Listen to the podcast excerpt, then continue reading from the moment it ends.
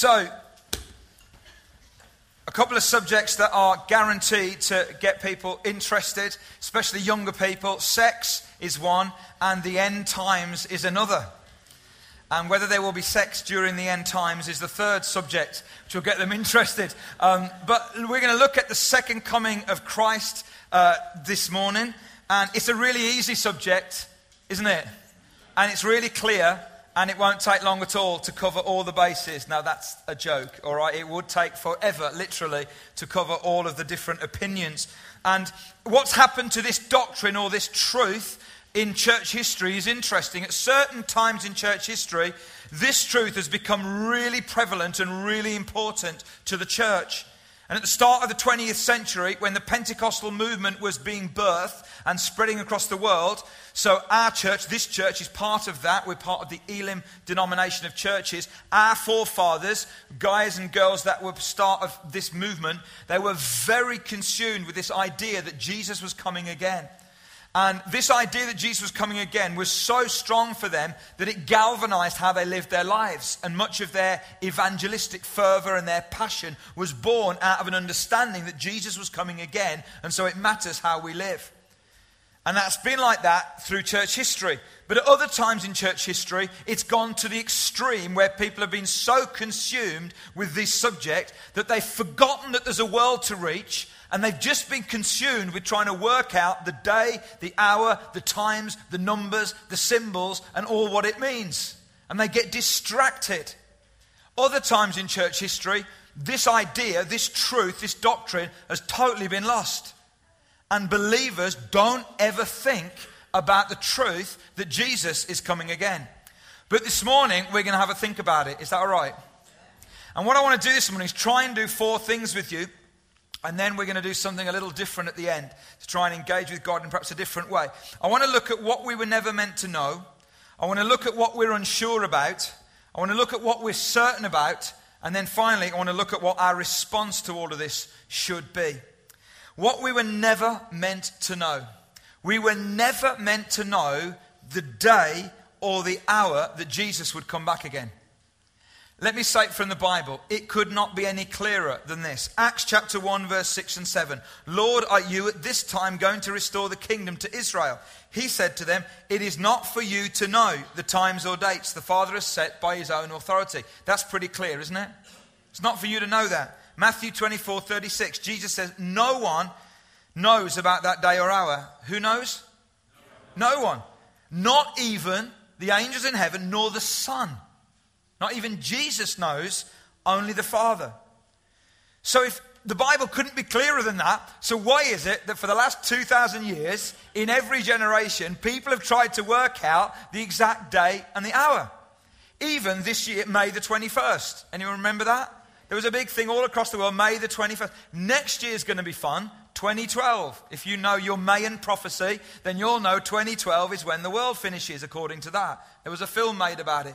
Even though God says really clearly in the Bible, no one, not even the Son, will know, we still try and work it out. We were never meant to know the day or the hour. I also believe we were never meant to know the specific nature of every single sign or event. You know, it says in Matthew 24, which is a key chapter in this whole issue, Jesus talks about the signs at the end of the age. He tells us to be watchful, to be alert, to be aware. But he never meant for us to be consumed with trying to work out what every single thing means and how every single piece fits together. So, the mark of the beast, who is it?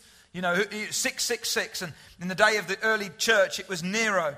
Then, of course, it was Napoleon, and it was Hitler, and it was Saddam Hussein. And believe it or not, Bill Gates is the latest candidate that I found on the internet. Because if A equals 6, and B equals 12, the word computer adds up to 666. There you go. You heard it here first. We were never meant to work all that stuff out. The whore of Babylon. You haven't heard many sermons on that, have you? Eh? The whore of Babylon. Who's the whore of Babylon? Well, it's got to be the European Union. Because in Revelation, in the book of Daniel, it talks about the whore of Babylon having 10 horns, and the European Union had 10 countries, but now, of course, it has 27 and rising. So all that's gone out the window. We were never meant to work out every single event or sign. In fact, I want to push it further in your thinking this morning by going on to the second thing. And I want to declare to you there are some things we are unsure about. You might be very sure about them. And you might think, oh, I'm sure. But I think we're unsure about these. And we're unsure about exactly how it's all going to work out. All right? And I'm going to try and uh, attempt to sketch it out for you in a very simple and basic way. There are two main roads you can go down looking at the kind of second coming of how it's going to happen, all right? And both of these roads have got hundreds of other roads that you can journey off as well.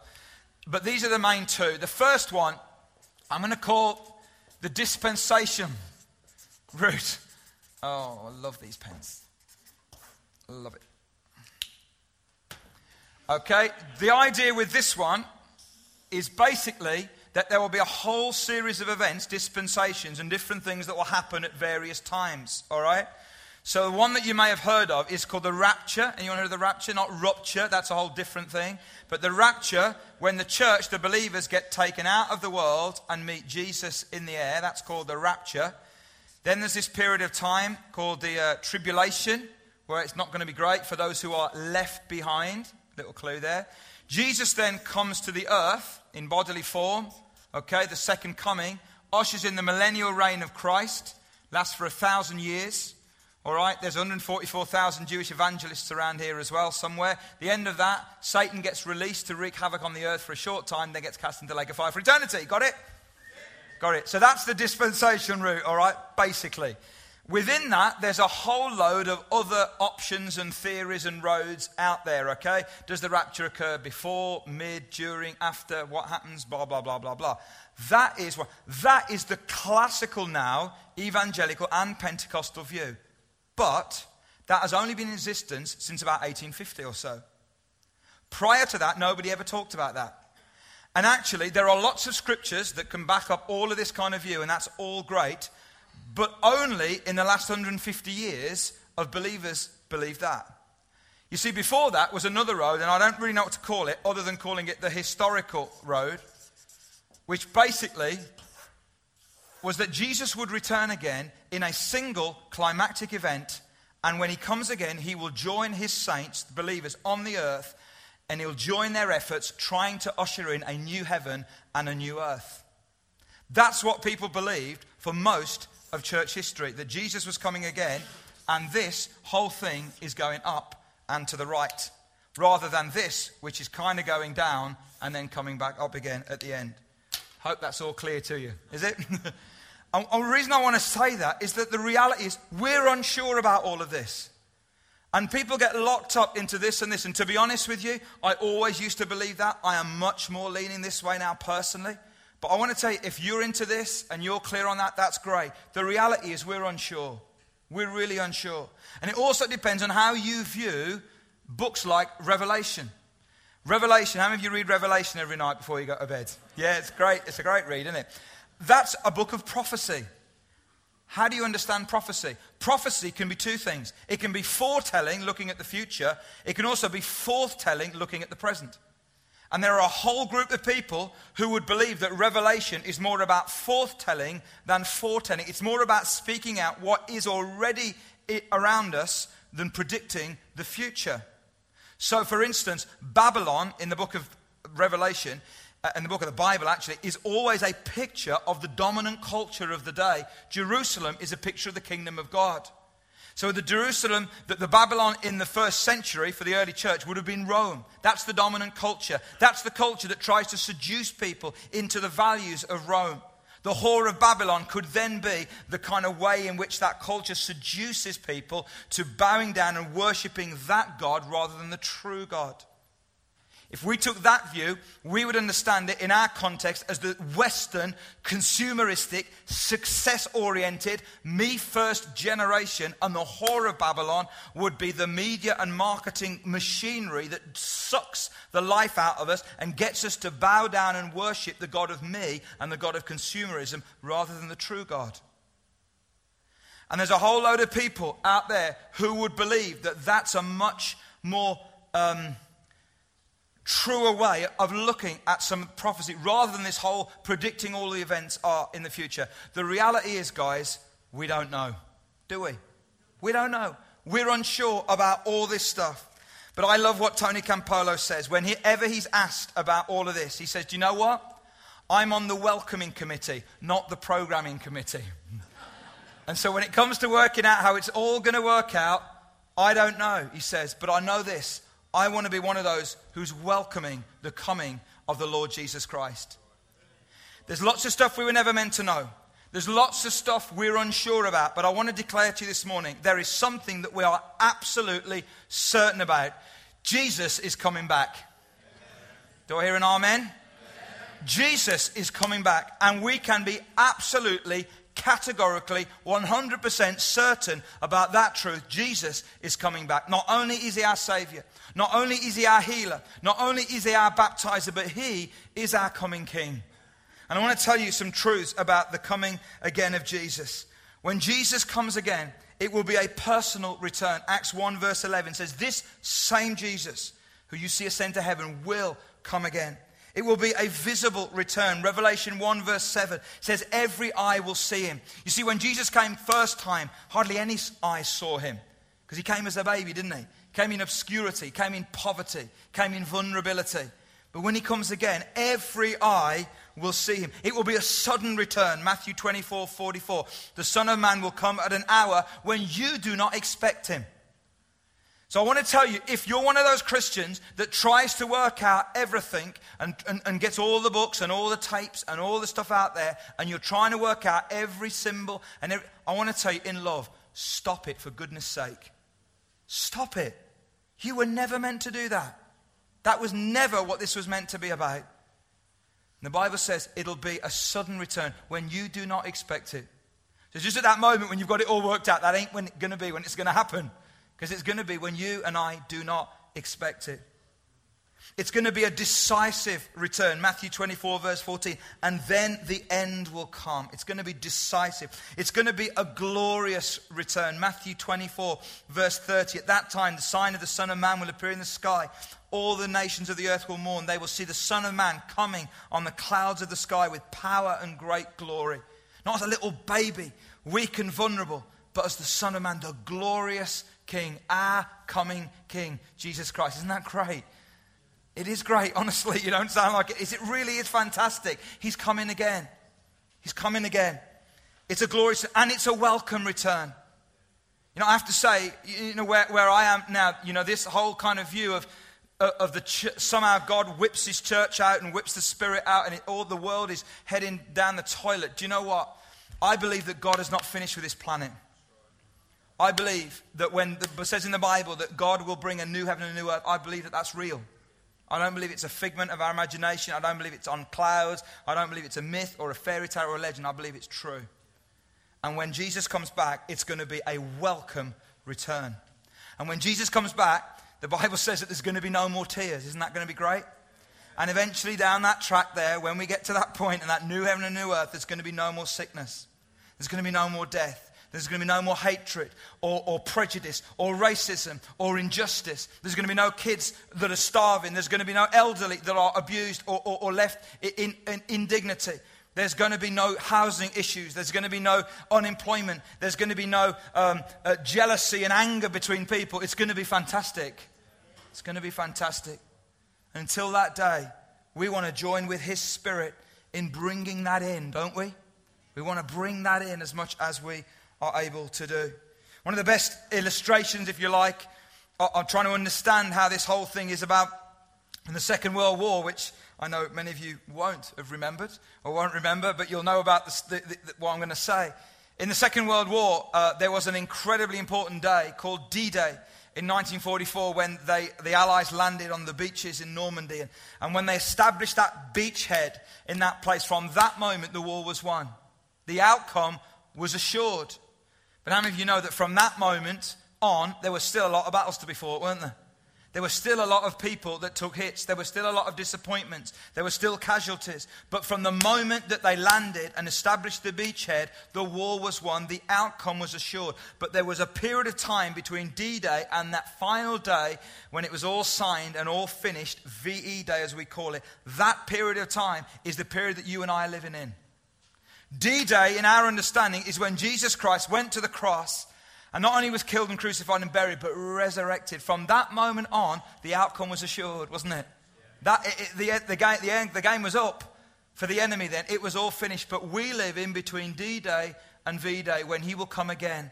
And at that point, when he comes again, all of this stuff, all of the war, all of the fighting, all of the pain, all of the sickness, all of the disappointment, all of the fear, that will all go. Hallelujah. Because Jesus is coming again. I'm excited about that, aren't you? And as we look at the truth of this and look at the certainty of this, the question that we want to look at this morning is what should our response be in the light of this? You see, you can go, there's three roads you can go. You can either go really passive and I don't care, which some of you are looking like that's the road you're going down this morning, if I'm honest. I don't care. He's just saying it. I don't, you know, I'm thinking about lunch. I'm thinking about music. I'm thinking about life. I'm thinking about work and whatever. And I can only see what's right in front of me. That's fine. That's the, it ain't going to happen and I'm just not interested. That's, that's, that's, that's up to you.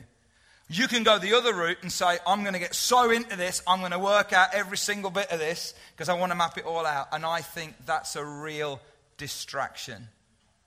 But there's a third way where we can say, Lord, in the light of the fact that you're coming again, and I don't know when that will be, and you might not come again, but I might die. And in the end, I'm going to see you both the same, aren't I? If you come again, I'll see you as you are. And if I die, I'll see you as you are. That's so. Uh, I don't know the day or the hour that either of those events are going to happen. So, in the light of that, how am I going to live my one and only life? How am I going to live my one and only life knowing that I don't know when you'll come back and I don't know when you'll call me home? See, if you'd have been in the Victorian era, you could talk about everything apart from sex and politics and religion, I think it was. If you live in our era, which of course you do, we talk about everything now apart from one thing death. We don't talk about death. We don't really talk about eternity. We're still scared to death of talking literally about death and about eternity. In fact, um, this is, these are really depress you here. Kierkegaard, who's a philosopher, has made it clear. He says, Our hyperactivism in Western society is a futile attempt to escape the awareness of death. He once wrote this We're all like smooth, flat pebbles thrown over the surface of the pond. We dance and dance and dance along the surface until we run out of momentum, and then each of us sinks into a 100,000 fathoms of nothingness. How depressing is that? if you think that's depressing, th- try this. We all make noise on New Year's Eve because we're trying to drown out the macabre sound of grass growing over our graves. I've got more. Do you want more? I'm going to work this now. Or, these are all better, we keep time with clocks instead of hourglasses. This adds to the delusion because the hands of a clock go round and round, giving us the impression that our time goes on forever. Hourglasses constantly remind us that for each of us, time is running out. Now, you can shut that away and say, oh, that's depressing. Or you can say, do you know what? That's the truth. Isn't it? That's the truth. And in the light of that, how are we going to live our one and only life? In the light of the fact that Jesus is coming again, or we don't know when we're going to be called to be back with him, how are we going to live our one and only life? Let me give you four things. Number one, we should be watchful. We should watch what's going on around our world. Everything that happens in Israel and the Middle East is important always was, always will be. The economic crisis, the economic situation in the world is important. What's going on in our culture is important. We should be watchful without being preoccupied. Secondly, we should be careful in how we live our life. There was a, a bumper sticker in America that says, Jesus is coming back, look busy. and I don't think that's what Jesus wants, but perhaps you could reframe it a little bit and say, Jesus is coming back, be ready. That's a whole different deal than look busy, isn't it? Quick, he's coming back. The boss is here. But, but be ready. Be ready because Jesus is coming back. So, so, how do we live ready? Well, let me ask you a couple of questions. Is there any unconfessed sin in your life? You see, I wonder whether we think, well, do you know what? That, that, that sin that I've got in my life, that I really need to put that right, and I will put that right. When? Tomorrow. or next day, or next year, or next month. But, but if, we, if we would really believe that Jesus could come back at any moment or Jesus could call us home at any moment, then we deal with our unconfessed sin not tomorrow, not next week, but right now.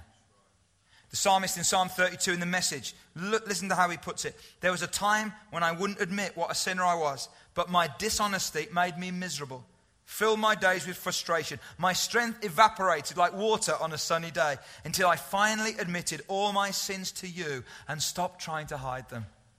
Isn't that beautiful? It's like I had all this stuff inside of me that you knew was there, and I didn't confess it to you, and I didn't deal with it, and it was like my strength was evaporating like water on a sunny day. The moment I gave it to you, I felt so much better. You see, confession is telling God what He saw you do anyway. And it's not for His benefit, it's for yours. So when you do that, it's like you let it go and you feel, wow, I feel alive again. I'm not carrying all this stuff around in me any longer. Is there any unconfessed in your life? Secondly, are there any unresolved conflicts in your world? You know, the only time in the New Testament that, that, that the New Testament says that it's okay to slip out of church early is not to put the dinner on or not to get the start of the game, but the only time it's acceptable, okay, the Bible says, is if it's to put right a relationship that you know is wrong. So this is in Matthew 5, don't come to the, and bring your gift to the altar. If you know there's someone who's got something against you, first go and put that right. Because if Jesus was to come at any moment, or if Jesus was to call you home at any moment, wouldn't it be tragic if he said to you, and What about that relationship with so and so? And you said, Yeah, I was going to get around to that. I was going to sort that out. I was going to go and have that conversation, but I didn't. Wouldn't it be tragic? But if we really believed in the second coming, and if we really believed in the reality of the afterlife, and if we really believed that, we'd say, Do you know what? I am going to do all I can to put that right, not tomorrow, but today. Right now. I'm going to put it right. I'm going to do all I can to walk towards it because if Jesus was to come back or to call me home, I want to say to him, I was trying to put that right. I don't want to say to him, I was going to get around to that, but I didn't. Huh. We should be careful. We should be purposeful. One of the things I love about looking into the, uh, some of the early churches in, the New Testament is just getting a sense of where they were at. The church at Thessalonica in 1 Thessalonians and 2 Thessalonians, Paul writes these letters to this church. These guys were like really pretty obsessed with the second coming. A lot of the rapture verses, never says rapture, are taken from one. In fact, there's only one verse, and it's in 1 Thessalonians. But this idea of Jesus coming again was really prevalent in the church at Thessalonica. But that didn't make them crazy people that were trying to work everything out and we were just consumed with can we get to the top of a multi story car park and wait for him to come and take us home? They, they didn't live like that. They were purposeful believers, they were a purposeful church. And the Bible says of them, Paul says of them, do you know what? Listen, you were a model to all the believers in the region. The way you lived your life in light of the second coming, you were a model in how you lived. And then he says this it, it, earlier on it says, You were a model because of your work produced by faith, your labor prompted by love, your endurance inspired by hope. And he goes on to say, The Lord's message rang out from you not only in Macedonia or in, or, and Achaia, your faith in God has become known everywhere. Isn't that awesome? Your faith in God has been known everywhere. Oh, wouldn't you like that to be said of you? Wouldn't you? Wouldn't you like that to be said about this church? I tell you what, a church that is aware, or the church that lives with that conscious awareness that Jesus is coming again and that he could call us home at any moment, is a church that lives out that kind of faith. It's a purposeful church. It's a church that says, do you know what? In the light of him coming or calling, we are going to do all we can to impact our world while we've got the time to do it. We're going to be ready. We're going to deal with our conflicts. We're going to deal with our sin issues. We're going to engage with our community. We're going to reach our friends. We're going to do all that. We're going to work on our character stuff. We are going to be open to all that because He's coming. And if He doesn't come, He'll call. And I don't know when that will be. So I'm going to be ready. And we're going to live purposeful lives. C.S. Lewis said if you read history, you'll find that the Christians who did most for the present world were precisely those who thought most of the next. It is since we've largely ceased to think of the other world that we've become so ineffective in this. The final thing I want to say is that we should be hopeful. We should be hope. We should be watchful, careful, purposeful, and hopeful. You know, aren't you glad that God isn't finished with you yet? Aren't you? I am so glad that our God is not finished with this world yet. I don't believe that. I don't believe that God has created this world and his, you know, sinners come into the world and he sent Jesus and, and all of that. And now he said, you know what? I sent Jesus and that's great, but you know, it's going down the toilet. I don't believe that. God has not finished with this world yet. God has not finished with me yet. And God has not finished with you yet. And we should live as hopeful people. The best is yet to come. Do you know what? It really is. The best is yet to come. And uh, it says, Paul says in Philippians 1, verse 6, that he who began a good work in you will complete it. And whether that's when we go to heaven or whether that's when Jesus comes again, I don't know what the, all that whole thing works. But I know this He will complete it. We should live as hopeful people, expectant Jesus coming again, and we are going to live ready and waiting and watching and welcoming that. And I don't know whether you remember that um, uh, TV series Mastermind, and when he used to read the questions out, and you know, and the bell used to go. Do you remember that? He said, "I've started, so I'll finish." And I can get a sense that that's actually what God would say over your life and over us. I've started, so I will finish. Let's pray for a moment. Let's pray. Father, we want to thank you this morning that you are an awesome God. Lord Jesus, you're not only our Savior. That would be great enough. As if that was all it was, that would be fantastic. But you are our healer. You don't just heal us physically, but Lord, you heal us emotionally. You heal us um, psychologically, Lord, sexually, relationally. Lord, you want to heal hurts and wounds. Not only are you our Savior, not only you are our healer, but you are our baptizer. You fill us with your Spirit, not just once, but ongoing. You know, you know you, those streams of living water we spoke about last week. That's your plan for us every day of our lives, that we would live in connection to the Spirit of Christ that we would stay plugged in and connected to the life of God. You're our Savior, you're our healer, you're our baptizer.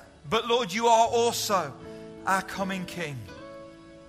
And Lord, in the light of that, God, we say to you this morning, we want to live lives ready. We want to be watchful. We want to be careful in how we live. We want to be purposeful. And we want to be hopeful, Lord Jesus. Father, if there's any of us here this morning and we need salvation, we have never fully surrendered our lives to you. We, have never bowed our knee. We've never invited you to be the Lord and the leader of our life. We've never really put ourselves off the throne and asked you to sit on the throne. God, I pray that we wouldn't leave it till tomorrow, but we do it today. We do it now. God, I pray there's any of us that need a touch of you, we need healing in some way, physical or any other way. God, let us not put it off till tomorrow, but let us ask you today. Lord, if there's any of us that need to be filled with the Spirit again, perhaps we've never been filled with the Spirit, we've never spoken with tongues, we've never had that relationship with you, we've never known that fullness of the Spirit. God, let us not put it off till we learn more, or till we understand more, or until we hear more, but let us ask you today. Lord, we don't know about any other day. We only know about right now. And Lord, I pray that in these moments that you've given us, that we would be ready. God, if there's anyone here that needs to walk across this room and have a conversation with someone else, there's anyone here that needs to pick up a phone, send an email, send a text, write a letter, knock on a door to put something right, then God, please help us to do it. Not tomorrow, but today.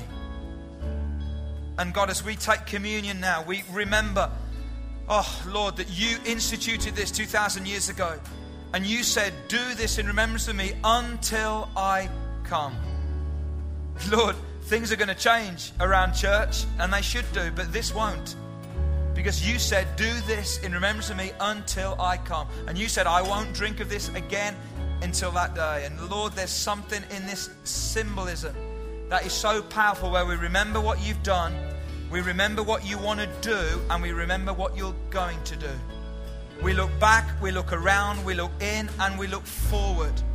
We look beyond, we look across. God, I pray that as we take communion together, I pray something transcendent will happen here. something that will open our eyes to plug us back into what you've done, to connect us with all of those heroes of the faith who've gone before us, that will plug us into this worldwide body of Christ that we belong to, that will project us forward to that day when you come again. Lord, do something in these moments that just open our eyes again into how great you are and to how awesome this thing is that we're plugged into the body of Christ, the kingdom of God. Lord, as we take communion, I pray, God, that by your Spirit, you just thrill us again with who you are, I pray in Jesus' name. Amen.